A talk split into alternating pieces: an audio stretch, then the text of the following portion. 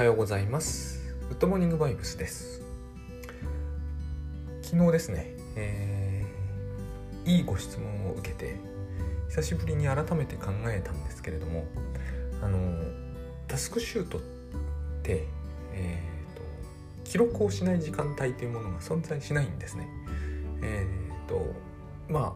あ睡眠時間については、えー、のみはですねそのどっちでもいいかなと思うんですよ。なぜならば全記録水か、えー、覚醒時の全記録が残っていればそれ以外の時間は全て睡眠時間と捉えられるので、まあ、そういう考え方で、えー、取っても取らなくても同じかなと。他全部取ると。いうことになると、えー、何にもしてない時間っていうものが実はないんだなという、えーと認識に至るはずなんです。えー、いや何にもしてない時間あるでしょうって思われるかもしれないんですが記録を残してみるとですね何かしてますよね。よくあの何にもしてない時間何にもしなかったと書きましょうって便宜上言うんですが、えーと、そんなことはないんですよ多分。この中にあれですねあのツイッターしてたとかは当然ツイッターしてたになるんで何にもしてなかったことにはならない。でえっ、ー、と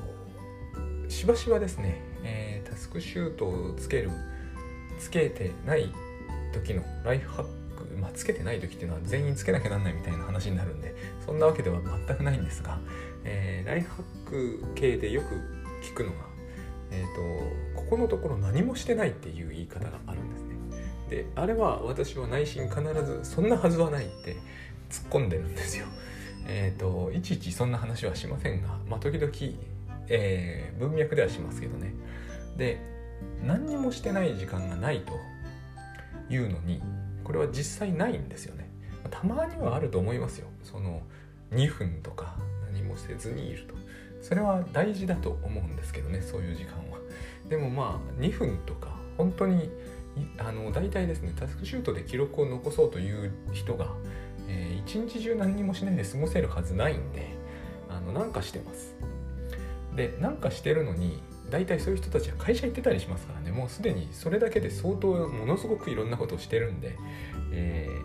ー、なんかしてるんですが何にもしてないとそれなのに感じちゃうのは何でなのかというとですねえー、っと費用対効果でまず測るという習慣が身についているというかあの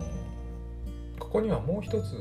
もっと面倒くさい心理が働いてるんですけど要するに騙されたくないという心理があるんですね。でこの騙されたくないというのは、えー、多分現代人にやっぱり強くなってきている。というのもですね、えー、騙そうとしてきたというちょっとしたこう何て言うんですかね歴史的経緯といったら大げさなんですがそういうようなのがあって例えば何の栄養価もないものやたら美味しく作られているとか、まあ、これが僕はね実はですね一番重要だったんじゃないかと思うんですけど、まあ、例えば炭酸飲料とかね。何にもそこに入ってなくてもすごくこうやみつきになる。まあ昔そう言ってたんですよ。今思うとあれやみつきになるほどじゃないと思うんだけど、えー、やみつきになると。つまりそれは騙されてるってことですよね。自分の感覚が。それもどうかなって思うんだけれどもそこにイリュージョンを追加している感じってあるんですよ。あのこれを飲んでるとかっこいいみたいなね、えーと、そういうのがあって、えー、実際には砂糖水に、えーと、二酸化炭素を入れただけのものなのに、えーと、あるいはそれすら入ってなかったり今はしますからね人工甘味料で賄ってます。あの大量の砂糖やばいんで、えー、そういうことがありましてつまり体に悪いものでしかないのに、えー、と欲しくなる。それはだ感覚感覚が騙されているからででこういうことを、えーと、私が子供の時は結構徹底的に行われてた感じがするんですよ。あの中身のないものをいかに上手に売るかっていう話がすごくこう、え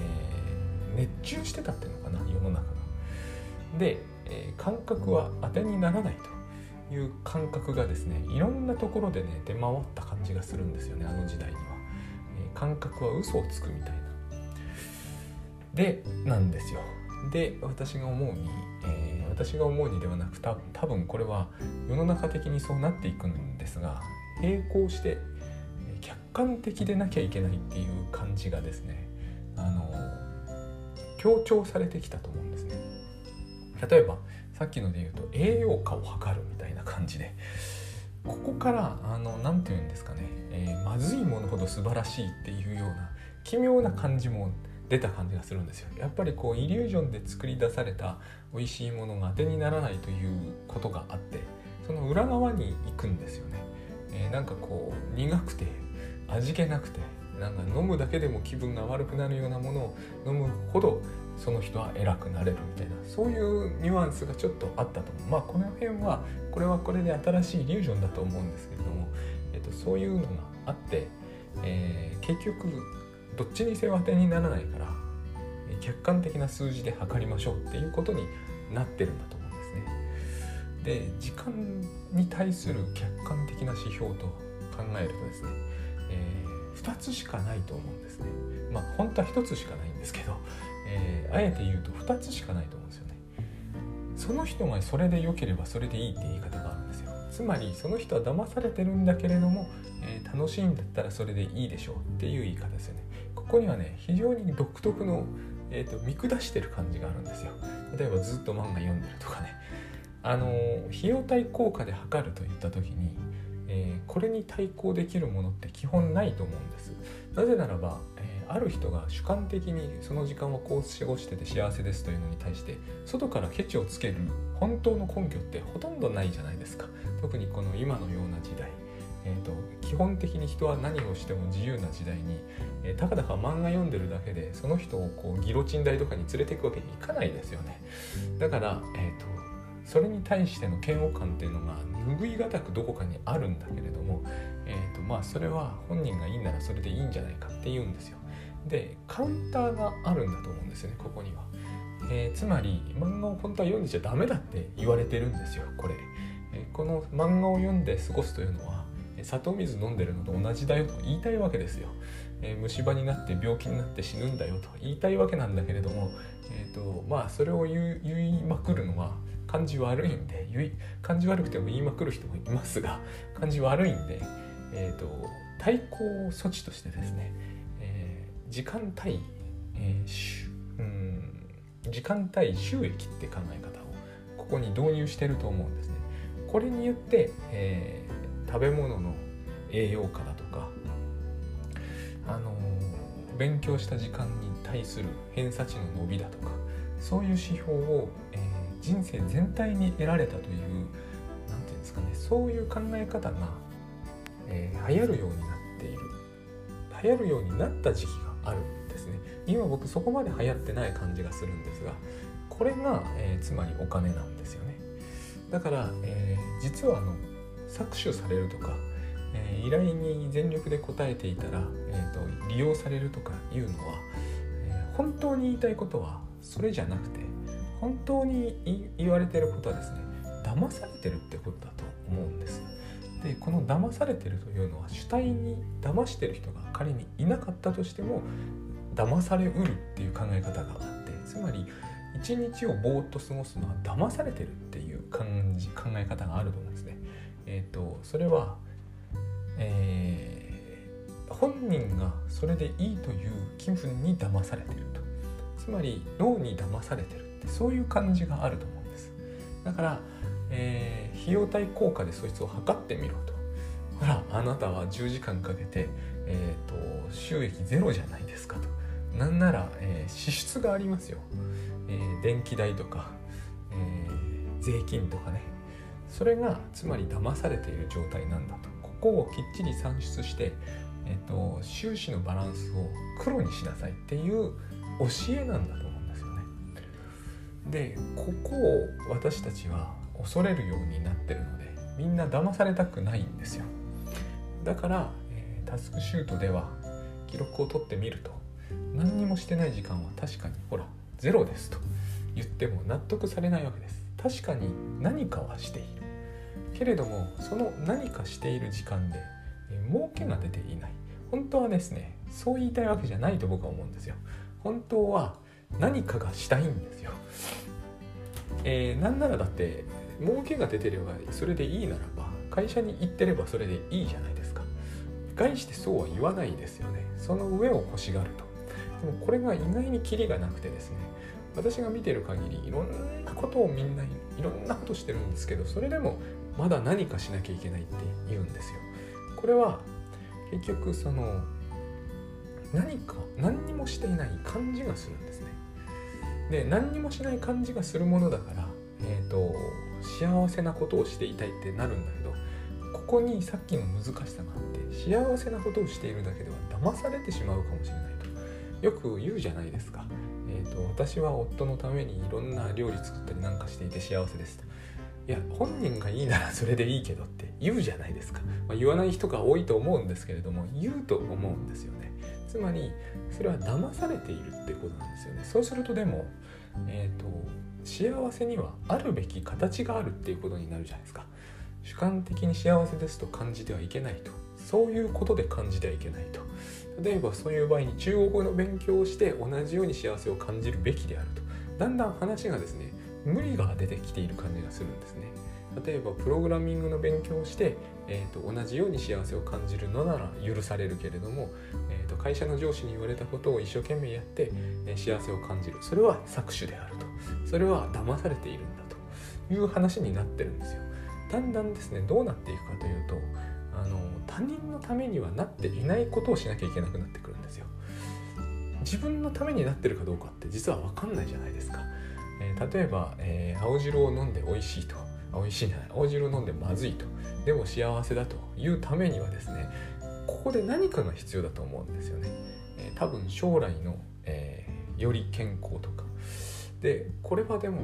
将来のだからその時は美味しくないわけですから将来のなので、えーと、将来のっていうのはつまり、えー、今じゃないってことですよね。これが一つだと思うんです。結局この話になってると思われるでしょうけど結局この話になるんですよ。私はそういうふうにあの以前以前といってもだいぶ以前2000もう67年後のタスクシュートつけててこのことで考え込んだんですよ。つまり将来のだということになると当然その時は楽しくなくてもいいってことになりますよね。むしろさっきも言った通り楽しくあっちゃダメだってことになりますよね。楽しくないほど素晴らしいってことになるじゃないですか。だからえっ、ー、と朝まあ、えー、そうですね。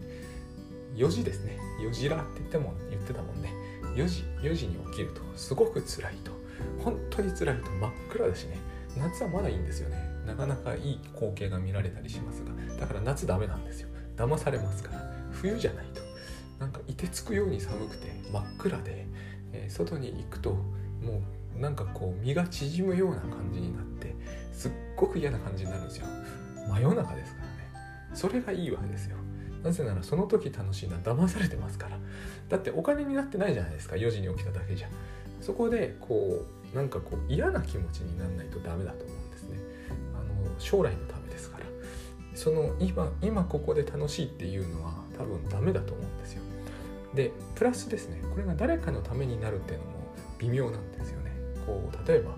えー、起きてくる娘や妻のためにご飯を用意すると。これだと騙されてる感じがするじゃないですか、ま、これ男がやると意外と大丈夫で。でもこれ女性がやると多分結構ですね嫌な感じを抱く方もいらっしゃると思うんですよ。そこで、えー、となんかですね、えー、将来のための勉強か、えー、筋トレかジョギングかその辺じゃないとダメなんで何があるかそれは将来のためだっていう意味だと思うんですね。健康が増進されると。理想的なのはこのジョギングをしている最中にえーと、ポッドキャストなりを喋ってつまりこのジョギングそれ自体は将来の健康や老化を防ぐのには役立つかもしれないけど金にはならないのでポッドキャストかなんかで喋って、えーと収益を上げると。なんかこう何か誰かがやってることに似てきちゃうんですけどこれは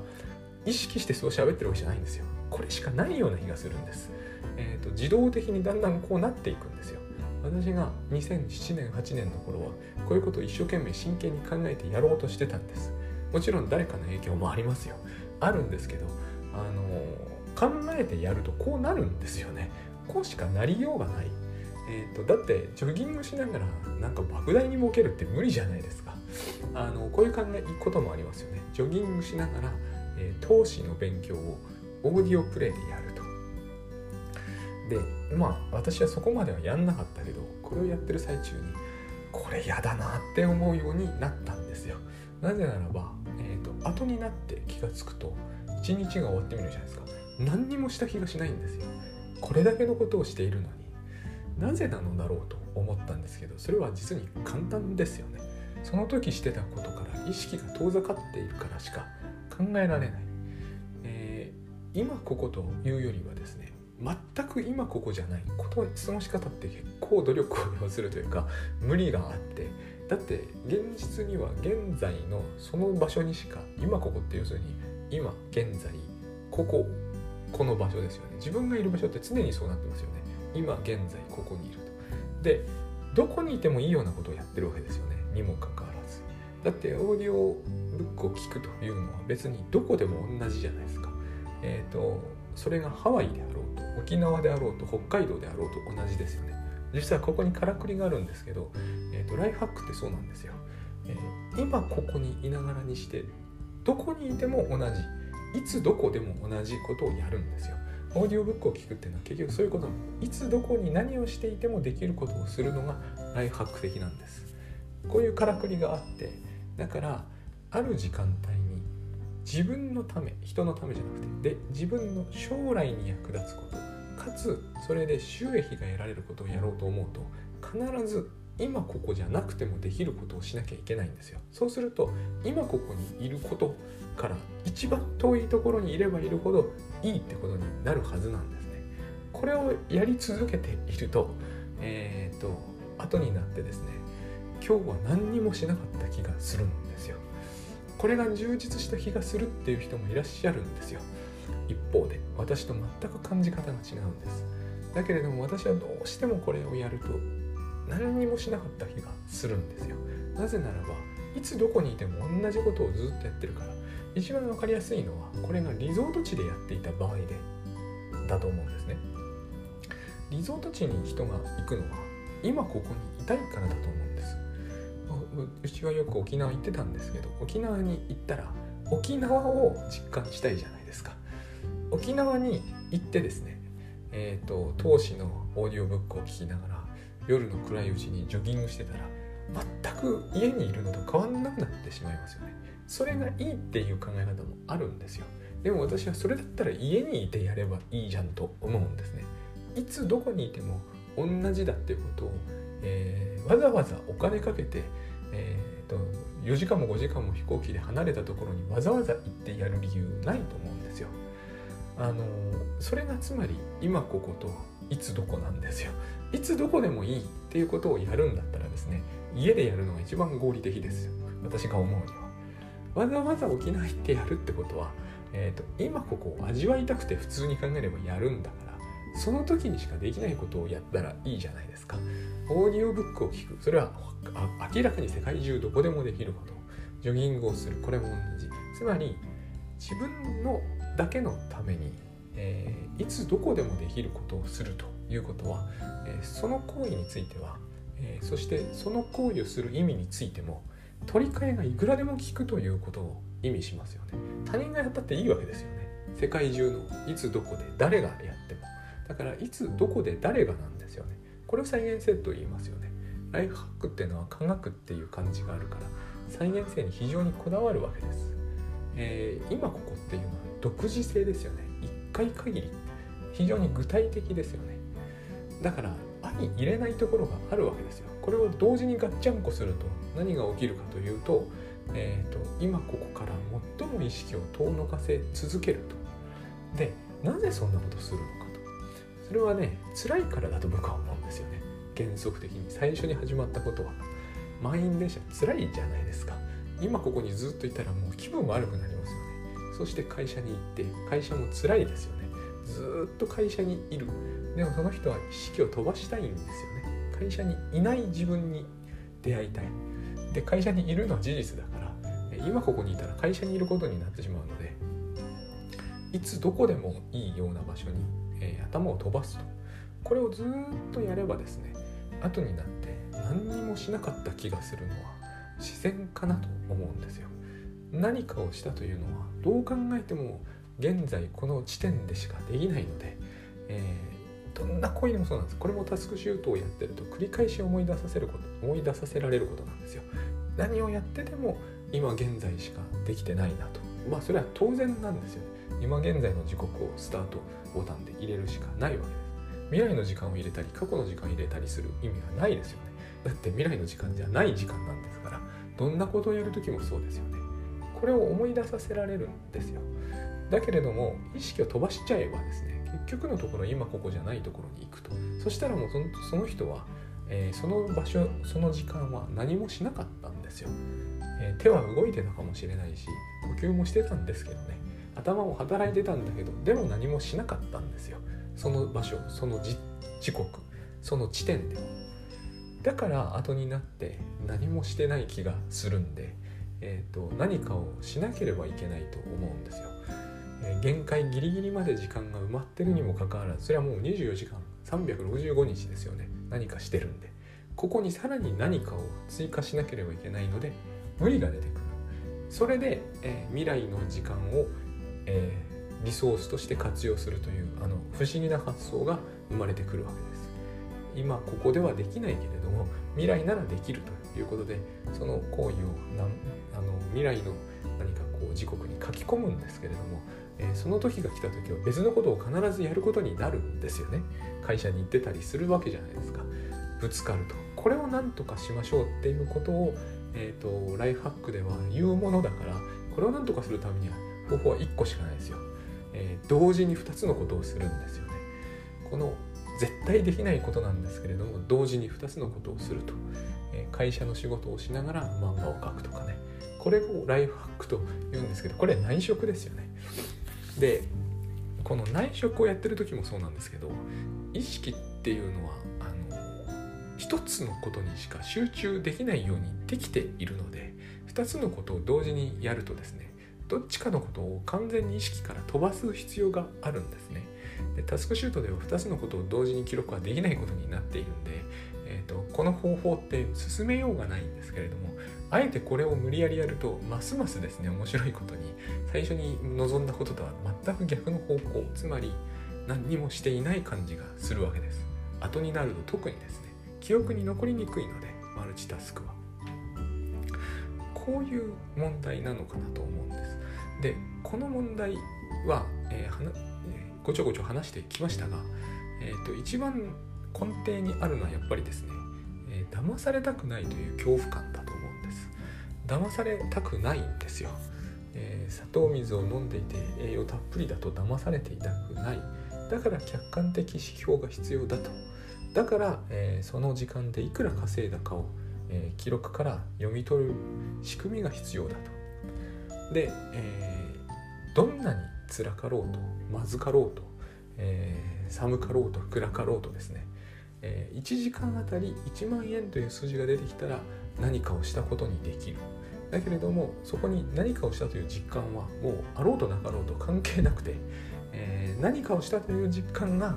えー、得られるためには客観的な指標が必要だと。そういう話になってるんだと思うんです。そういう意味で、えーと私が喋っているタスクシュートの話っていうのは、えーと、どこか欠けている感じがきっとすると思うんですよ。なぜならば、えー、そのタスクをしている時間帯にいくら儲けていくら損したのかの算出という話をしませんからね。したことがないと思うんです。そうするとこの時間をこの使い方をしてよかったという理由が一個も明確にならないって話になっちゃうとで私はここを逆に考えるというかこの最初の、えー、恐怖感を払拭するしかないとむしろ思うんですよ。えー、この恐怖感騙されたくない恐怖感から、えー、客観的指標へと至る流れを取ってしまったら、えーと、私の感じとしてはですねどうやったってその人は、えー、その時間が幸せだったと言える理由はなくなるような気がむしろするんです。子供を見て子供時代のことを思い出すとなんとなく実感できると僕は思うんですけれども子供を見ててもそうですが、えー、将来のためにいっぱい勉強させるっていう時間を10時間ぐらい取らせて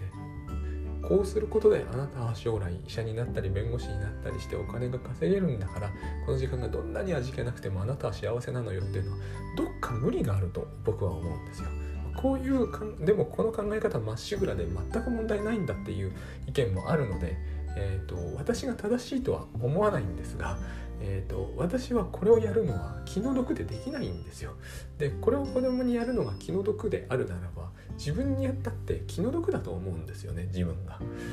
であのお金っていう指標を持ち出さないと騙されてしまうっていう恐怖感を、えー、私は捨ててしまった方が早いんじゃないかと自分を気の毒だと思うようなタイプの人は思わないんならばもういいんだと思うんですよ。えー、気の毒だと思うと思わないっていうのは結局のところは主観なのでえーと、お前は騙されているんだと いうことであれば俺はもうしょうがないと思うんですよね。えー、なぜグッドモーニングバイブスなんかやってるんだとお前は騙されてるんだと言われたらどうにもならないですよね。これで1円も儲けられてないのは事実ですし算出はしませんけれども、えー、この間、えー、電気代もかかっているでしょうし少しですけどね、えーと水も飲みますしつまり商品しかなってないんですよこの時間は。だ好きでやってるからいいっていうやつになってしまうんですよ。本人がいいならばそれでいいんじゃないのと。でこの時間帯の使い方なんですけれどもどの時間帯でもそうですがその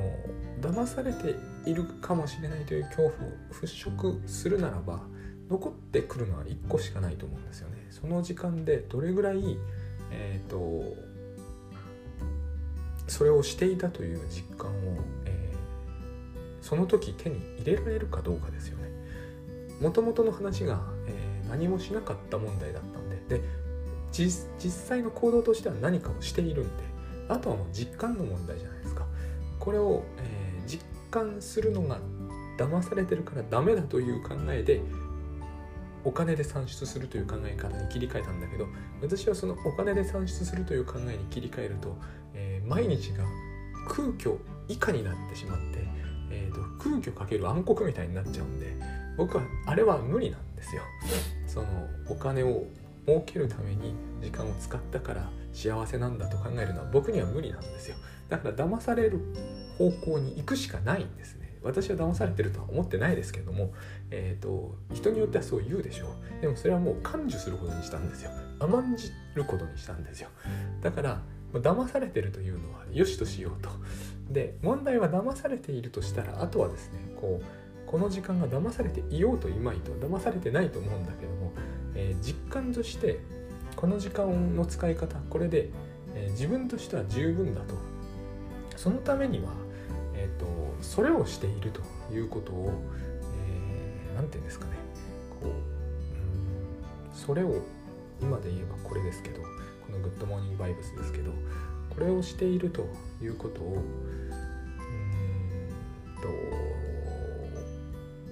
夢じゃないんだと思えるというところまで行くしかないと思うんですね。これもえーと、あれですよ。不可知論的な話がありますからね。夢かもしれないじゃんというのとか、えーと、マトリックスかもしれないじゃんというのを、えー、僕は完全に否定するのは、えー、少なくとも頭では無理だと思います。が、あの感じとしてはあるんですよ、え夢かもしれない過ごし方をしちゃったなという時とこれは夢ではないと言い切れる感じ方をする時とかあるんですよ。これしかないと僕は思ってます。えっ、ー、とエポケーなんですけどね。エポケーなんですけども。えっ、ー、とこれはこの時間の使い方は夢じゃなかったんだと言い切れる時間が多ければ多いほど空虚ではないし幸せでもあるんですよね。これ以外の指標を持ち込まないことだと思うんです。後になって、えー、何もしなかったとか何とか言い出さないためには何もしなかったという事実だけは間違いなくえー、間違ってますから、えーと、何もしないってことだけはないので残ってるのはその時の実感の程度なんですよね。あと幸福度の程度みたいなもの。これは他人には測れないというのが私の結論なんですよ。4時に起きて英語の勉強をえっ、ー、とうんオーディオブックでしようと何しようとつまり他人がどれほどそれに納得しようとそれにはほぼ意味がないんです。僕の感じではね。残ってるのはだからこれしかない。自分で実感するしかない、えー、これを騙されてると見なさないようにするしかない。見なさないような使い方をするしかないんですよ。その時にあの依頼ってのが出てくるんですよ。なぜなら時間多くの時間を依頼に費やしてるのは事実ですから、えー、自分の肉体からの依頼というのを一旦脇に置くにしても、えーと、つまり生理的な時間以外の時間の使い方というのは依頼が極めて多いんですよね。そういうふうになっていると思うんです。よほどの資産家でない限りはね。で依頼に応えるという使い方をする以上はやっぱりこれも同じなんですよね、えー、マルチタスクだったりえその時間を使ってないかのように使ってみたり夢を見ているように使ってみたらつまり空想をしてその時間をずっと過ごしてしまったらやっぱりダメだと思うんですよ。少々、えー、厳しい感じがあったとしてもですねないんですけど本当は、えーと、今ここにいないとどうしようもないんですよね。現実にその時間を過ごしたと思えるためには。そうするとあの依頼に応えるという話になってくる。で騙されるというのはさっき除外したので一旦、えー、騙されるということもないことにする。そうするとですねえ、ー、と現実に徹底的に合わせるほどベターじゃないですか。つまりこれ現実に合わせる話だったんで依頼に応えるっていうのは現実に合わせる話なんでこれが嫌だとつまり現実を無視する話になるわけですよね。現実を無視して空想にすっ飛ぶと未来の計画とか将来の自分とか全て現実ではない。で現実ではないところに行っちゃうと後になってあの現実の時には何を自分はしてたんだろうになっちゃうからえっ、ー、と現実に戻ってくると。そうすると合わせる程度が高ければ高いほどベターだと思うんですよ。大体その現実に合わせてるわけですから合わされた相手からしても多分そうだと思うんですよ。相手がどういうつもりでいようともですね、えー、その依頼に応えるその焦点っていうんですかねフォーカスというのかな。それがの程度が高ければ高いほどやっぱり結果は良くなると思うんですよね。これで現実少なくとも現実の側についてはですねえーと、大体うまくいってよかろうと思うんですよね。まあこれを信じられないって話に戻ってくるんですけどそこに戻ると話が全部戻ってしまうんでそこにはもう戻らないことにして一旦そうするしかないかなとでやってきてるんですよ。2007,8年頃からある程度はこうなんです。私は。うん感覚の中で89割こうなんですよ。グッドバイブスは私にとっては、えーと、これに決定打を与えた感じなんですよね。時々申し上げますけど。決定打ってすごい大事なんですけどね。あの1割会議みたいな感じで僕はそういうところがありますから1割会議みたいな感じで長々やってきたんですけどこれ結構厳しいんですよ。2008年から考えてみると10年以上1割会議みたいな感じでやってきます。あの会議って疑うってやつですね。そういうタイプなんですね僕は多分。気質的に。でもそれは珍しくないです。現代人は地ゾイド的で地ゾイドっていうのは分裂って意味で分裂っていうのは疑ってるってことなのでみんな現代人が地ゾイド的であるならば私が疑いを差し挟みながら何かをしていくっていうのは不思議なことではないんですよ。全然。多分ありきたりなことだと思います。っていう感じであのー、思うんですよね。そのリアルにリアルに合わせようと。でこれ結局これもまたグッドバイブスに戻ってきてる感じですけど受け身ってことになるしかないじゃないですか。でそういうことなんですよね。あの受動か能動かということは能動ってのは現実をいかに無視できるかって話になりがちなんです。常にそうであり続けるわけじゃないですけれども、えー、そうなりがちですね多くの場合。特に雑多な日常の中では、えー、能動能動でいくとものすごく現実を踏みこうにじっていくような感じになってこれがまた、えー、私は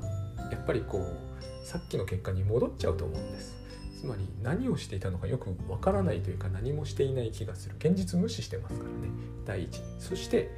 え、現実界からのフィードバックが少ないまあ当然なんですけどねなるべく現実に何かを渡さないように生きてるわけだから戻ってくるものも減りますよね。という悪循環から抜け出すために、えー、私は出だしはスタあの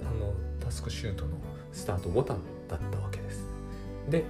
そこをこう決定打を与えてくれたのがグッドバイブスだったそういう感じですね。そうそしてこのリアルに戻ってきた時リアルに戻ってきた時に、えーと、別に光景が何か新しくなるわけではないし、えーと、昨日とある意味同じだしつまりタスクシュート以前ともその光景それ自体は変わらないわけですが、えーと、なんか決定的に変わるんです。この騙される恐怖感というものを完全に払拭し終えると。何かが決定的に変わる。何なんでしょう？なんかですねこれについてよくよく考えてたんですけれどもなんかいざとなると言葉がまだ浮かんでこない感じがします。なんか決定的に変わるんですよ。ウッドバイブスで、えーと、決定打が入った後はいよいよ決定的に何か変わった感じってあるんです。迷いがなくなったといえばそういうことなんですけれどもやっぱりその迷いがっていうこの言葉は、えー、なんか幽霊っぽいですよね。迷いって言うじゃないですか。迷ったみたいな。道に迷うみたいな感じなんだけど。あの幽霊っぽさがなくなったっていう感じですか。私の感じとしては。あの地蔵井戸でもよく言うんですよね。こう現実感が不足していると。何か、えー、よそごとの出来事のような感じがすると。そういうことなんじゃないかと思います。特に未来とか空想とかに生きてると。だって幽霊っぽいじゃないですか。それら自体がこう幽霊ってかすかですけれどもそのかすかですよね。空想とか未来というものは、えー、消そうと思えば消しゴム使わなくても消えるぐらいかすかですよね。そういうかすかさみたいなものから自分がこう、えーと、もうちょっとこう固形的というのかな。こうこんな言葉だから文章に表せたことがないんですよね。固体的というのかな。あの実体感がある。お金ってそうじゃないですか。お金ってえお金はまさかお金自体が大好きって人は本当に少ないと思うんですよ今時。あの銭ゲバじゃないんでね。お金って結局未来の何かと交換するのが楽しいわけですよね。今ここにある価値とはちょっと違うと思うんです。全部そうなっちゃっていますよね。地蔵井戸的な生き方というのは。だからこう何もしていないという変な感じがつきまとってこうかすかな感じになっちゃうんじゃないあのかすかさから解放されるというものが多分自分は一番こう欲してたんでしょうね。結局そうですよね。私たちはハワイとか行くのだって実感を得るために行くのであってその逆じゃないと思うんです。VR でいいならばまさに VR っていうのはかすかなものですけれども VR でいいならば、えー、VR でいいじゃないですか。行くからには何か実感が必要なわけですよね。その実感っていうのを、えーと、今ここでもどこでも得られるんですよね、えー、他のところに行っちゃわない限りは。これを、えー、一番得られるのが多分うん利害が関係ない人からの依頼というのが一番簡単に得られる気がします。これが実は今私たちがえ排除しようとしているものと同じものなんじゃないでしょうか、えー、利害が関係しない人からの依頼ですよね。その人からお金もらえませんからね。そして概してそういう人からの依頼には時間がかかりますよね。